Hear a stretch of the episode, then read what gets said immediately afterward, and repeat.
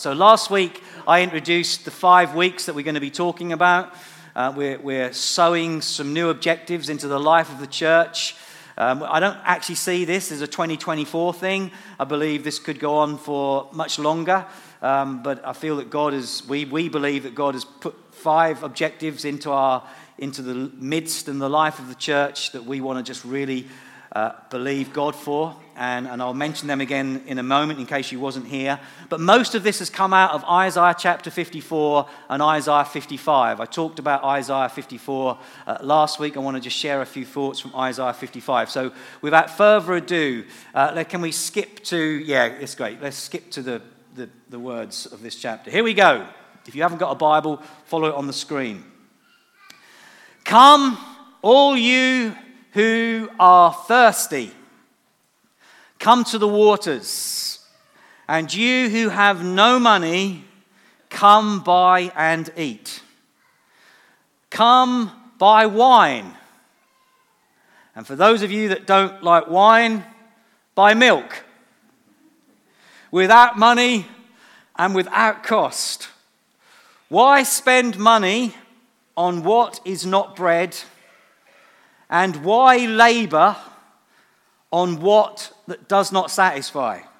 Listen, listen to me and eat what is good, and you will delight in the richest of fare. Give ear and come to me. Listen that you may live. I will make an everlasting covenant with you, my faithful love promised to David. See, I have made him a witness to the peoples, a ruler and commander of the peoples. Surely you will summon nations you know not, and nations you do not know will come running to you because of the Lord your God, the Holy One of Israel, for he has endowed you with splendor. That's pretty good so far, isn't it? Here we go. Seek the Lord while he may be found.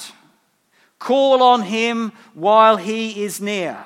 Let the wicked forsake their ways and the unrighteous their thoughts. Let them turn to the Lord, and he will have mercy on them, and to our God, for he will freely pardon. I like the next bit. For my thoughts are not your thoughts, neither are your ways my ways, declares the Lord. As the heavens are higher than the earth, so are my ways higher than your ways, and my thoughts than your thoughts.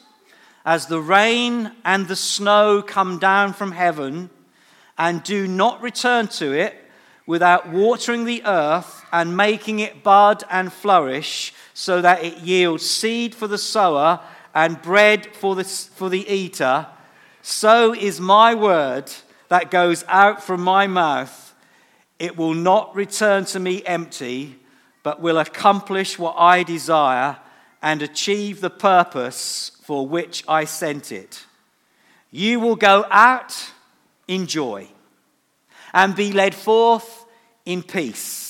The mountains and the hills will burst into song before you, and all the f- trees of the field will clap their hands, and instead of the thorn bush will grow the juniper, and instead of briars the myrtle will grow, and this will be for the Lord's renown, for an everlasting sign that will endure forever.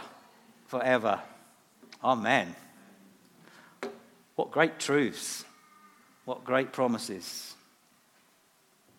Yesterday, um, I was over at the farm clearing out a shed, and I found a scrapbook um, that my mum had put together of all the cards she received when I was born.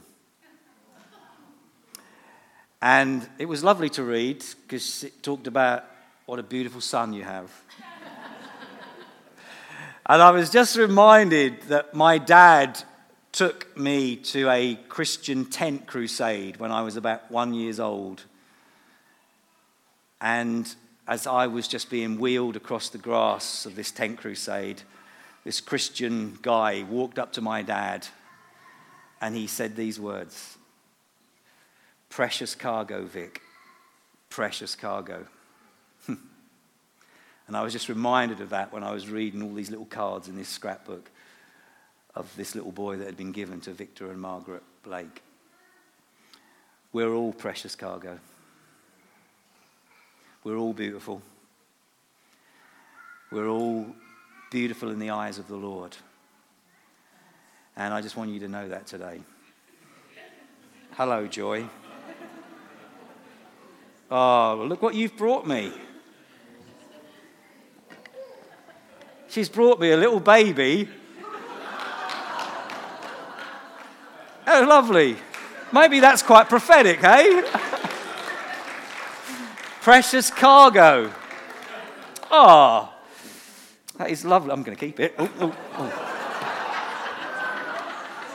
I've just dropped the baby from a great height. I'm so sorry. There you go. Okay.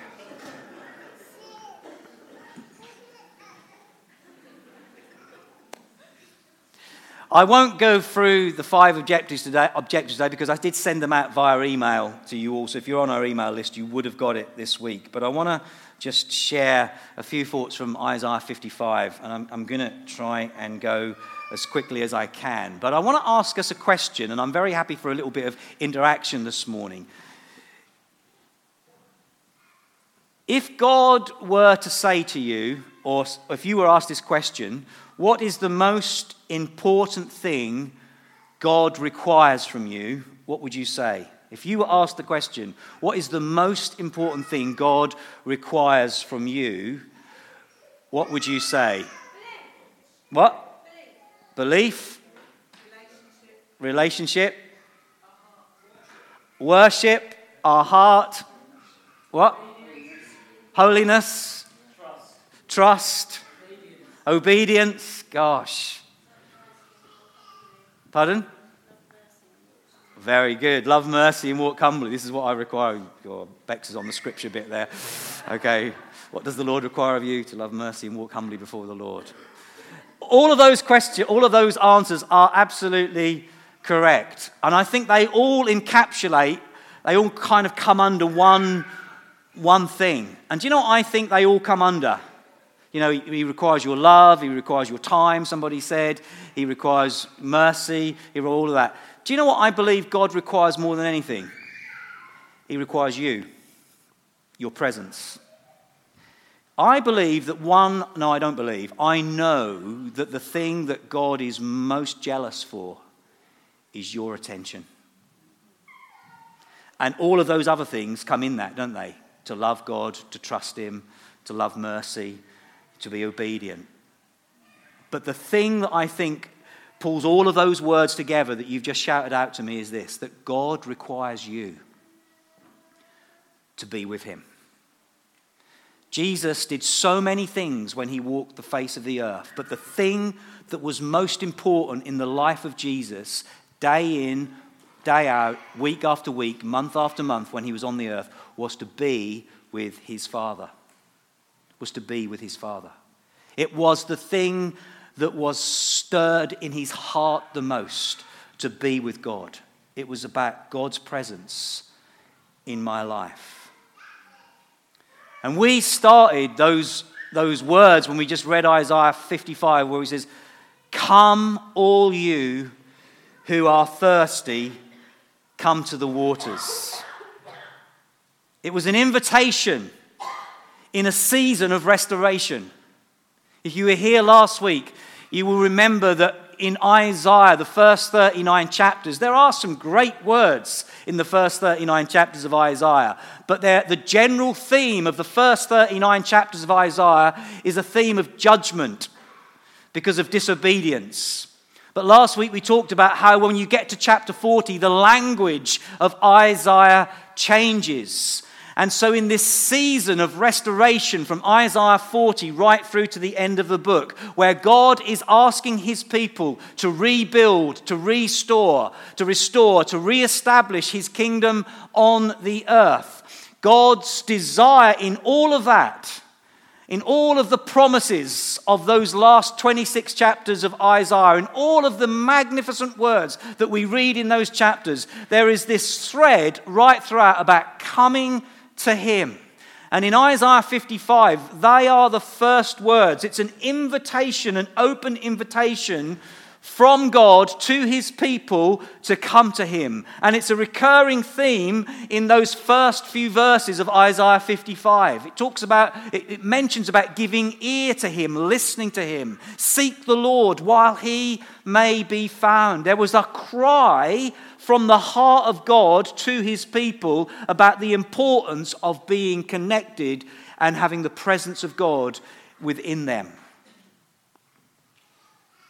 And when you read into the New Testament, Jesus picks those things up. He, he says to uh, he says in John 7, on the last and greatest day of the feast, Jesus stood and said in a loud voice, Let anyone who is thirsty come to me and drink. In John 4, when he's talking to the woman at the well, in verse 13 and 14, it says, Everyone who drinks this water, speaking of the water of the well, will be thirsty again, but whoever drinks the water I give him will never thirst. Indeed, the water I will give him will become like a spring of water welling up. David in the Psalms, in Psalm 63, verse 1 says, You, God, are my God. Earnestly I seek you.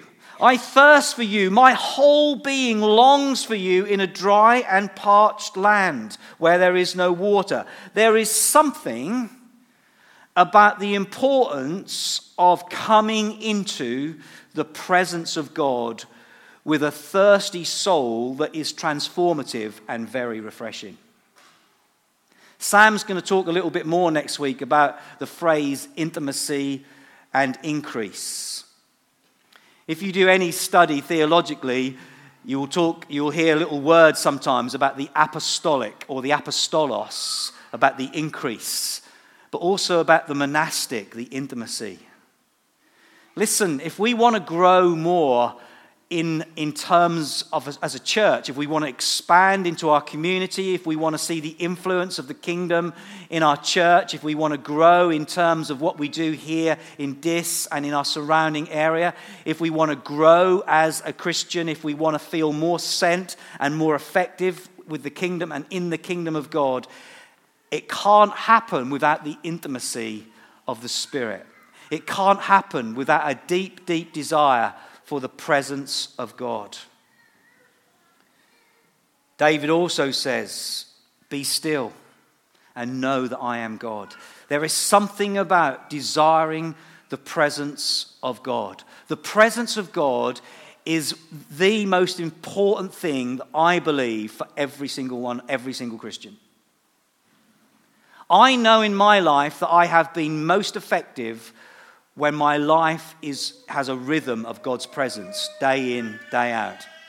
And as I grow older, I am trying to spend more time in prayer and more time in the presence of God than any other season of my Christian life because I know, I know without a shadow of a doubt that I need God's presence in my life more now than I've ever had it before. I try and get up earlier in the morning. I try and sit in the presence of God more than I've ever done before. Just to find that place of quietness where God can speak into my life. The presence of God is so, so important. It's the place where I find peace. It's the place where I learn to breathe in and allow God to do deep things in my life. It's the place where I unburden my heart. It's the place of confession of sin. It's a place that I have to learn to go to out of a deep desire for Him. Honestly, I don't always desire that place. Truthfully, I don't always want to be there. It's much easier to get onto this little screen in the morning and to flick through Sky News or to check my Facebook or my Instagram or to see how the world of sport is doing in my world. And it's quite good right now. But there is no substitute to being in God's presence. There's no better place than this place of invitation. When you read in the Old Testament, in 2 Samuel chapter 11, you read the story where King David committed adultery with another man's wife. We won't go into the detail of that story, but when he realized the sin that he had committed, he wrote Psalm 51. I try and read Psalm 91 and 51 three or four times a week. I just love Psalm 91. They're my 91 and 51 go to Psalms. And in Psalm 51, it's really fascinating, isn't it, that David begins to pray to the Lord and he says to God, Create in me a clean heart, renew a right spirit within me. And he asks God to do a number of things in his life. And I have shared this from the front before, but the two things that he asks God not to do is this Cast me not away from your presence. Take not your Holy Spirit from me. I believe David asked God not to do those two things because he knew the secret of his success the Holy Spirit living in him and the presence of God. And he said, God, of the two things I don't want you to take away, don't cast me away from your presence and do not take your Holy Spirit from me. Something so important about the presence of God. I want to just leave three things with you really quickly from this chapter. And I am going to be quick because I do appreciate that time has gone. But the first one's coming up right now. God's presence becomes a place of understanding. How many of us here this morning have had seasons in our life where we just don't understand what's going on? Just can't work it out. No matter how hard you try, you just can't work it out. I don't understand. I don't understand why this is happening. I just don't get it. I don't understand why that or this or this is happening in my life. But when we learn something about the presence of God, it becomes a place where we begin to understand. That doesn't mean that we're automatically removed from our situation, but we begin to understand that God has a plan for us that isn't always in line with the natural things that are happening to us right now. But when we really, really begin to anchor into the presence of God, it starts to become a place of understanding. What does Isaiah say in that chapter? For my thoughts are not your thoughts, neither are my ways your ways. There are things in my life right now that are happening personally that I would not choose to be in my life. There are things in the church that I lead that I would not choose for them to be right now. But as I come day in, day out, and I sit in the presence of God, as I learn to bask in the presence of my Father in heaven, as I learn to copy what Jesus did week in, week out, month in, month after month, I learn that the presence of God is so important. I learn to respond to the invitation that God says to me every day come to me, listen to me, seek my face, give ear to me. And when I learn to develop a pattern of life around the presence of God, because I do believe that is the most important thing for us, I learn that in that place I begin to come to a place of understanding.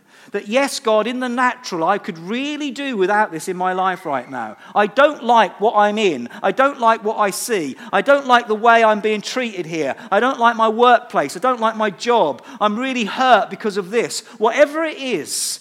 But when you learn to filter it through the presence of God, you get to understand that God is doing something in your life because His ways are not yours and His thoughts are not your thoughts.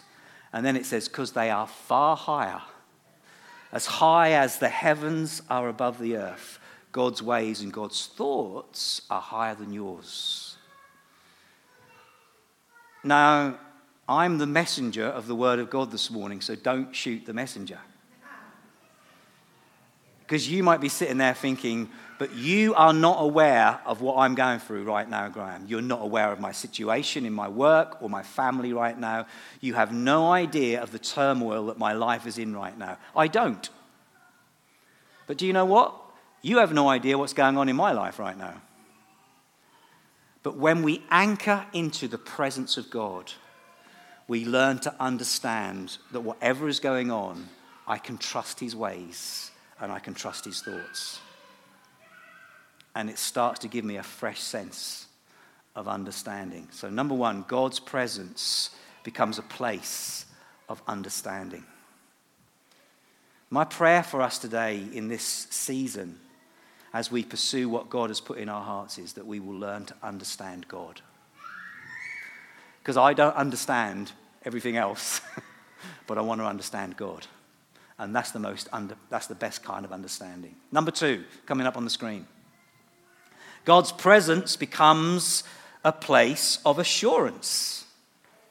My word that goes out from my mouth will not return to me empty, but will accomplish what I desire and achieve the purpose for which I sent it. If God has said it, God will do it. If God has said it, God can do it. Because with God, all things are possible. And when we learn the, the secret of those first few verses in Isaiah 55. Learn to come to him, learn to sit at his feet, learn to be in his presence. What takes place is something starts to give us assurance that it is well in my soul. That what God has spoken will not return back to God without accomplishing what God sent it for. And you know, sometimes that'll take decades. I was at the funeral last Monday of my dad's sister, my Auntie Peggy. Funny names back in the day. I, I had an Auntie Dot, an Auntie Peggy, an Uncle Lionel, and an Auntie Vera. No, if that's your name, forgive me. but there's different names now. Those people name their children India and Summer and Winter, don't they now? But, and I was at the funeral of my 90 year old Auntie Peggy's funeral last Friday. And when one of her grandchildren stood up and paid tribute on behalf of all the grandchildren at her service of celebration and thanksgiving, they said these words All three of her children are following Jesus today. All six of her grandchildren are following Jesus today. And all her great grandchildren are following Jesus today. Every single one, not one was missing. And then this grandson said these words about my Auntie Peggy. All she ever did was prayed. She never stood on a platform. She was a farmer's wife. She never set the world on fire in many other areas. But all we can remember about Grandma was she prayed and prayed and prayed and prayed for 90 years, decade after decade after decade. If we learn something about the importance of the presence of God, not just for a few days or for a little snapshot of the Christian faith, but for year after year after year, God, I will pursue you. I will seek your face. I will strive for your presence. I'll tell you what will happen breakthrough will happen. Breakthrough will happen. But it requires a life dedicated to the presence. And out of God's presence, we start to get a sense of assurance. And number three, some of us are a long way off 90. God's presence becomes a place of your song. It says, You will go out in joy and be led forth in peace. The mountains and the hills will burst into song before you, and all the trees of the field will clap their hands. How many of you have had years where the song that's come out of your heart feels like a song of despair? I've supported Ipswich Town for most of my life. And for the last whatever many years, it's been like, oh my gosh, there's been no song of joy. There's been no song of hope. It's been a song of despair. Just go with me for a minute and indulge me, please. But last night, I burst into song.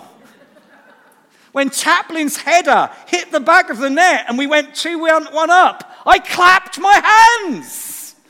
I said, Yes! Because there was a song of joy in my heart.